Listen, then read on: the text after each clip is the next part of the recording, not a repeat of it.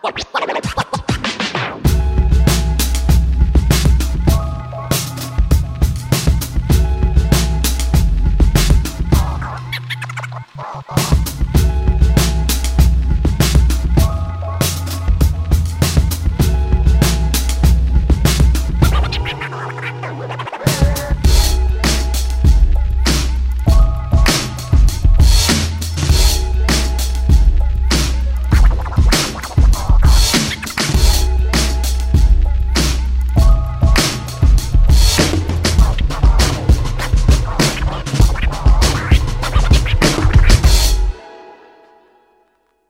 good to be with all of you at the Compass Church. Thinking of those of you at Bolingbrook, those at Naperville, Wheaton, South Naperville, online people. Welcome back to our series called Revolutionary Love, week five in our study of the teachings of Jesus Christ on love. Well, today we are by a cabin, a log cabin in the woods. Bet you didn't know that cabins in the woods are essential for small group development. I had a guy in my small group uh, about a couple years ago now. He came to me and he's like, Jeff, I just, I have this burden for, for us to get tighter, you know, the friendships between us, to get stronger. And he said, I know the key. It's going into the mountains and living in a cabin. He explained to me that years before in a different group, they had done that. They had rented a cabin. He said, Let's do it again. It was awesome. And where do you want to go? He goes, West Virginia mountains. I'm like, All right. So I said, rent that cabin. And that he did. The guys in the group got so excited. And six of us traveled out to West Virginia and walked up to the cabin. You know, the first time this guy had rented a cabin, it was big. It had a kitchen, a living room, fireplace, multiple bedrooms, bathroom. This cabin, big surprise. Friends, it was a shed. I'm not kidding you. Like 10 feet by 10 feet. One little room, no electricity, two bunk beds. The two bunk beds so filled this little shed that there wasn't even room for us to stand in it we're looking at this going, uh, six guys, two bunk beds, four beds. And the, the guy who rented, he's just like, uh, we're just going to have to share beds. All of a sudden, one of the gentlemen in our group, he's the oldest in his 60s, he goes, Pastor. And I come walking over, he's like, I, I, I ain't doing this. No way, man. I, I can't do this. And I said, I got it. I understand. And I appealed to the rest of the group. There really was like a medical issue. It was screaming hot. We're talking like 90 degrees, no air conditioning, little air. And I said, you know, our, our uh, elder statesman here really needs to go to a hotel for health concerns, you know, and I don't want him to be alone, so I too am going to rent a hotel room, and the four of you can have fun in the cabin. And uh, that's what we did. Uh, Buddy and I each got a room. It was air conditioned. It was glorious. And these guys tried to survive that night in the cabin. Wouldn't you know, at 3 a.m., there's a knock on my hotel door, a panicked knock. And it's one of our guys. He's got terror in his eyes. He says, Jeff, I was having a panic attack. It was so hot on the upper bunk and I couldn't breathe. I couldn't. He goes, By a miracle of God, I had cell phone reception. And by a miracle of God, I found a taxi driver at 3 a.m. willing to go to the middle of the woods in the middle of the night to pick me up.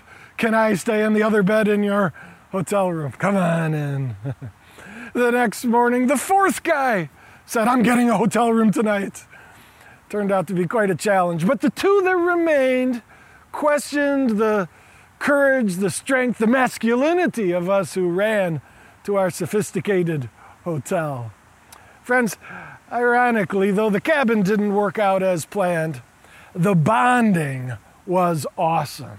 It's true that our relationships went up to a whole nother level. But the key to deeper and better friendships is not a log cabin. The key is love. You know, my friend is right. There really are levels of friendship. In fact, psychologists have identified five different levels of friendship. The first is strangers. Strangers are when you have zero knowledge of each other. But the next level is acquaintances. With acquaintances, there is some knowledge of each other, and conversation is awkward. You know, you do your best, but it's just not natural. That brings us to casual friends. Casual friends is when you can have surface conversation, but it's just surfacey stuff, you know, talking about sports or the weather. And uh, th- it's not real fun to be together. It's pleasant, not awkward, but it's not great. And then close friends.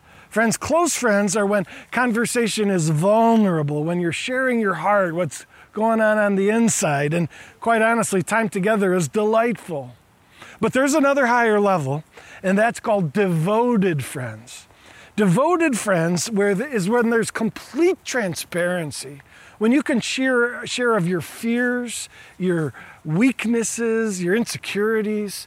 It's when there's 2 a.m. commitment. Do you know what I mean by that? If you got a problem in the middle of the night, this is a friend you can call up and they'll say, I'll be there for you. Devoted friendships, that's where it's at, friends. That's what we all were made for. It's what we all long for. And we'll never have it without love. Jesus knew that this love, revolutionary love, is the secret to that kind of friendship. So today's study is called Loving Your Friends. Let's learn together how to take our friendships to a whole nother level with love.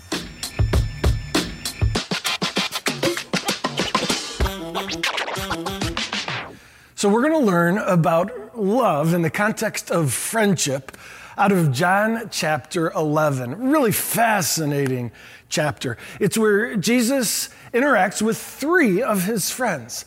They are a sibling group, actually, brother and two sisters Lazarus, Martha, and Mary. The three of them live in a town called Bethany, which is less than two miles away from Jerusalem. Actually, Jerusalem has this Mount of Olives. Well, Bethany's just on the other side of the Mount of Olives. And when Jesus came to stay in Jerusalem, he would stay overnight in Bethany and just make the trip over the Mount of Olives each day as he went to do ministry in the city. He loved these three. You know, it's, it's an interesting study of friendship in the life of Christ because none of them are his 12 disciples, but they're great friends nonetheless. And in chapter 11, what happens is that this Lazarus gets sick and dies and is buried for four days, and then Jesus Christ resurrects him. Friends, it's extraordinary. The best of the resurrections that Jesus did. He did three of them. You may be familiar with Jairus' daughter was resurrected, and the son of the widow from Nain, she was, he was resurrected. But those two resurrections, you know, the, the people had been dead for only a few hours. It was the, the day of their death that they, was, they were resurrected. But in the case of Lazarus, he's been in the tomb, he's at the point of decay, and Christ calls him out of death and makes him alive again. Incredible miracle. And yet, it's not the miracle we're going to be focusing in on. Chapter 11, the, the Apostle John, who wrote it, gave us a window into the friendship dynamic of Christ at a level and in a way that's very unique in this passage. And what we're going to see is that John highlights the love that Christ had for these three. And he shows us five expressions of love in the context of a friendship. And so let's study together, shall we? And learn how we too can express love in our friendships in these ways, taking our friendships to a whole nother level. Here we go. We're starting in John 11, verse 3. The first of the expressions of love is communication. The verse says, The sisters sent word to Jesus Lord, the one you love is sick. Lazarus is the one who's sick, and Jesus is about half a day's journey from Bethany at that time. And so the, the sisters are so worried about their brother, they want to get Jesus but they need to stay at their brother's side. So they send somebody with the message Lord, the one you love is sick. I, I love how the ladies refer to their brother. He's the one Jesus loves. It was so crystal clear to those ladies and to Lazarus that Jesus loved him.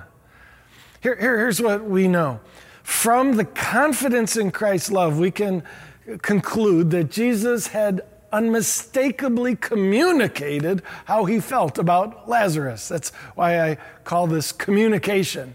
One of the expressions of love is clear communication where everyone knows where you stand. You love each other. And, friends, what I find, maybe you would agree, you know, we think about love in the context with our spouse or our person we're dating, a romantic love. Yeah, clearly. We think about love towards our children and even children towards the parents. But sometimes communicating love in the context of a friendship is weird. Actually, maybe it's just weird for us men. I, I, truthfully think that women are so much better at communicating love to their female friends. And we men tend to not even want to think about, you know, I love him. Friends, in the Greek language, there are different words for love. And the one translated love here is phileo. And phileo is the love found in a friendship. Uh, Philadelphia is called the city of brotherly love because it comes from that philo, that kind of love. And yes, there is a friendship love, and we need to feel it and we need to communicate it, express it. Now, maybe a little guidance here would be helpful. I know that looking a guy, looking his guy friend in the eyes and saying, Man, I love you. It's just a little weird. So uh, I suggest texting it. Here's what you text Love ya, bro. All right? Exclamation point, that's optional. Emoji of a heart, don't do it. That's gone too far. Love you, bro. You know, that's a good way to do it. Or greeting your friends as you see them, wrapping them up in your arms. You're, you're making it clear that, or you can say, your friendship means a ton to me. But courageously stepping out and communicating love to your friends. So Lazarus knew I'm the one Jesus loves. And our friends should know they're the ones we love. Have you courageously communicated to your friends that you love them? That's, that's the first step.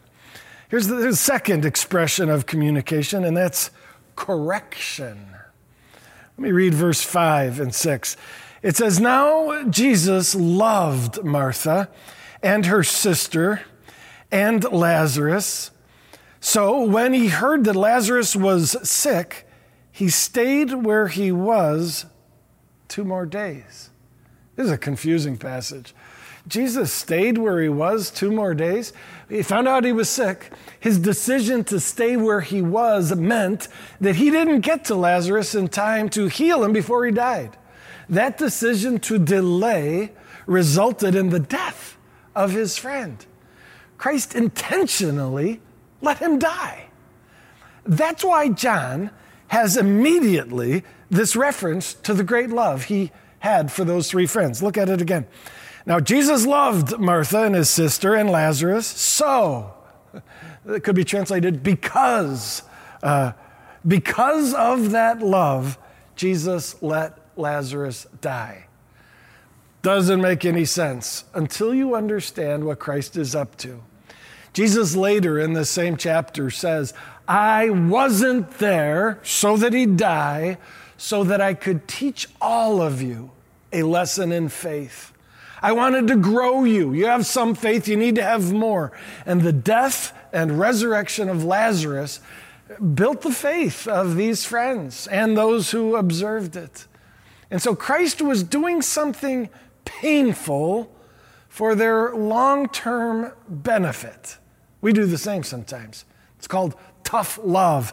In fact, in the book of Proverbs 27, verse 6, it says, Wounds from a friend can be trusted. Sometimes when you love someone, you do things that don't feel loving in the moment, but you know you have a plan, and it's your hope that in the long run your friend is blessed by it. Uh, you know, for us, it's usually not letting them die so we can resurrect them. But for us, it may be sharing a challenge, a bold confrontation that our friend doesn't want to hear, but we know it's what's best for them. Friends, do you show tough love to your friends? I'll never forget in the first year of my marriage, we were playing cards with another couple. And it was a partner card game where my wife was my partner and she made a bad move. And I was like, oh, Jen, what were you thinking? Jen excused herself to use the washroom at that moment. And my friend leaned over to me and he's like, Jeff, marriage is more important than cards. Dude, you're getting so competitive that you're losing your perspective. Go apologize to your wife. Those were not loving words, or at least it didn't feel like loving. It was a rebuke, but it was what I needed. I learned an important lesson that day. Friends, sometimes we need correction. Correction is that challenge, that tough love, that saying something that doesn't feel good, but it is love. That's part of what it means to be a good friend. And so let's look now at the third one. The third expression of love is commiseration. I know that's a big word. Well, we'll get to understanding it in a moment, but we, we see it in verse 33. This is after Jesus has delayed, and therefore Lazarus has died. Christ, after four days, finally starts heading to Bethany. And when word of his arrival reaches, Mary leaves town to greet Jesus and welcome him to town, but she's a mess. She's grieving her brother's death. Verse 33, it says, When Jesus saw her, Mary, weeping, and the Jews who had come along with her also weeping, he was deeply moved in spirit. Isn't that interesting? Christ sees them weeping. And as a result of observing their sorrow, he is deeply moved in spirit. Friends, that's commiseration. Uh, let me just highlight the word there to commiserate. You see, the miser miserable. Uh, that's really, they both come from the same Latin word there. It means to be miserable. And co miserable is to be miserable with them. Co means with. And so to commiserate means to share in the sorrow of another. Uh, Romans chapter 12, verse 15 says, Weep with those who weep. God is calling us to show our friends that we care by sharing their emotion. If you got a friend who's hurting, rather than callousing your heart, you're supposed to enter into their pain. There's an old Swedish proverb. I'm Norwegian. I, I, don't like Swedes, so the Swedes don't come up with much, but they have a good one here. It says, Joy shared is doubled, and sorrow shared is halved. And that's so true. That's the beauty of doing life together. And let's focus on the sorrow shared is cut in half. And that's true. There is something about a friend who commiserates with you, feels your pain, comes around you, and shares what you're agonizing in. It lifts it, it, it helps you. Some of the pain almost is transferred from your heart to your friends. And we need to do that for our friends. To choose to feel their pain is a selfless and loving decision. Well, the fourth expression of love in a friendship is compassion. This is similar to commiseration, but slightly different. Let's see it in verse 34. Where have you laid him? Jesus asked. Come and see, Lord, they replied. Jesus wept. And then the Jews said, Oh, see how much he loved him. Jesus wept. Fascinating verse. Verse 35. By the way, when I was a kid, that's the one you wanted to memorize because it's two words Jesus wept. Though uh, good for a memory contest, it's also profound. Christ, in this moment, wept. He's traveling towards the grave, contemplating the suffering that his friend Lazarus went through. The death is so hard. Maybe you've been there at the side of one who dies. And Jesus knew that his dear friend had gone through so much. And as he's processing the death of his friend, he just breaks down and starts to cry. The Jews see it and call it out. They say, Look at how much Jesus loved Lazarus. And friends, this is compassion.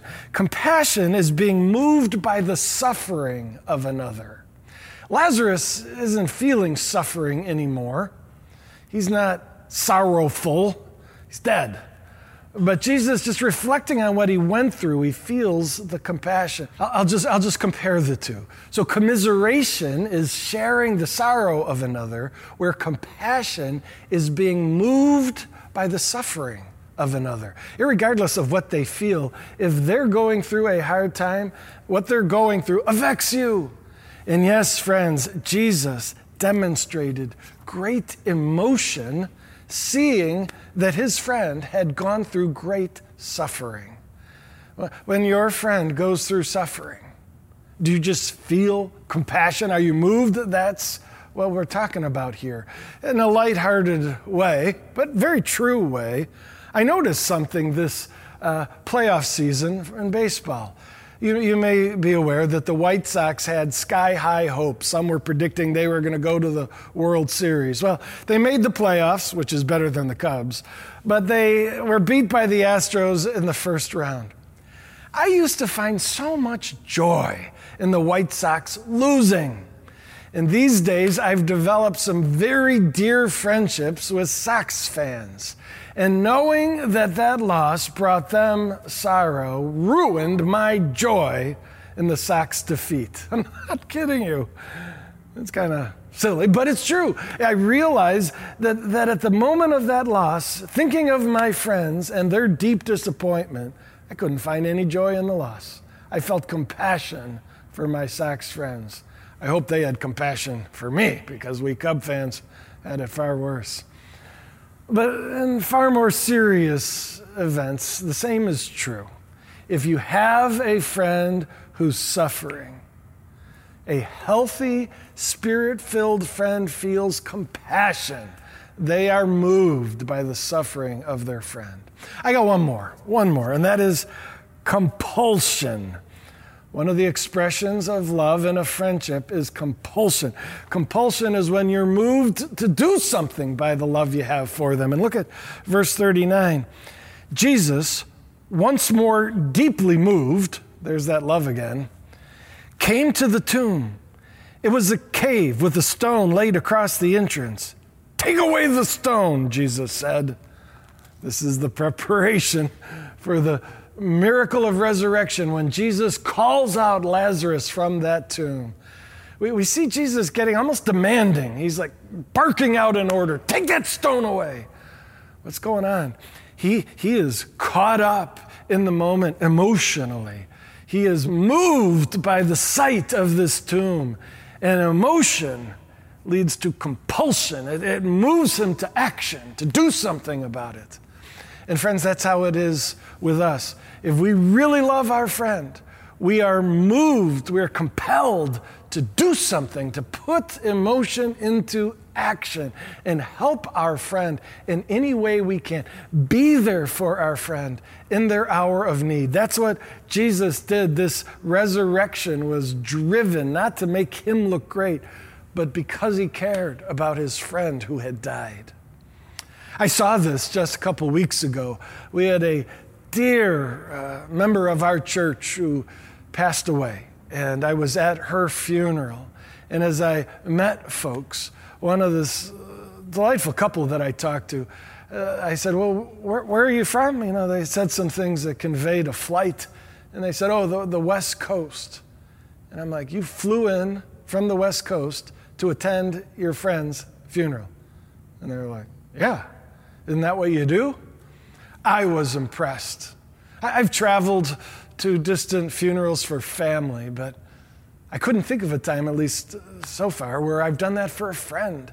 It blew me away. They were on the West Coast and they heard about the death of their friend. To honor the deceased friend and to support the friend who was the widower, They said, buy the tickets, pay what has to be paid, let's go. And it just made sense to them to leap to action, to fly over the whole country, to be there for their friend. And that's what friends do. That's what biblically driven friends do. That's what love is so strong that you put it into action. You, you sacrifice time, sleep, money, whatever it takes to help your friend in need. Friendship. It's one of the great gifts that God has given us in this journey called life. And if we want to take just casual friends, bring them up to devoted friends, we've got to insert spirit empowered love. Love makes all the difference. Let's do a review communication, correction, commiseration, compassion, and compulsion. The beautiful ways that love is expressed in friendship. Let's pray, shall we? God, we thank you for friends, and we want to do these friendships right. We want to courageously engage in them in the ways that Christ did, with love. Would you guide us to specific expressions of love and give us the courage to step out of our comfort zone and love our friends well? Please, Lord. Jesus showed us how. Help us follow his example. We pray this in Christ's name. Amen.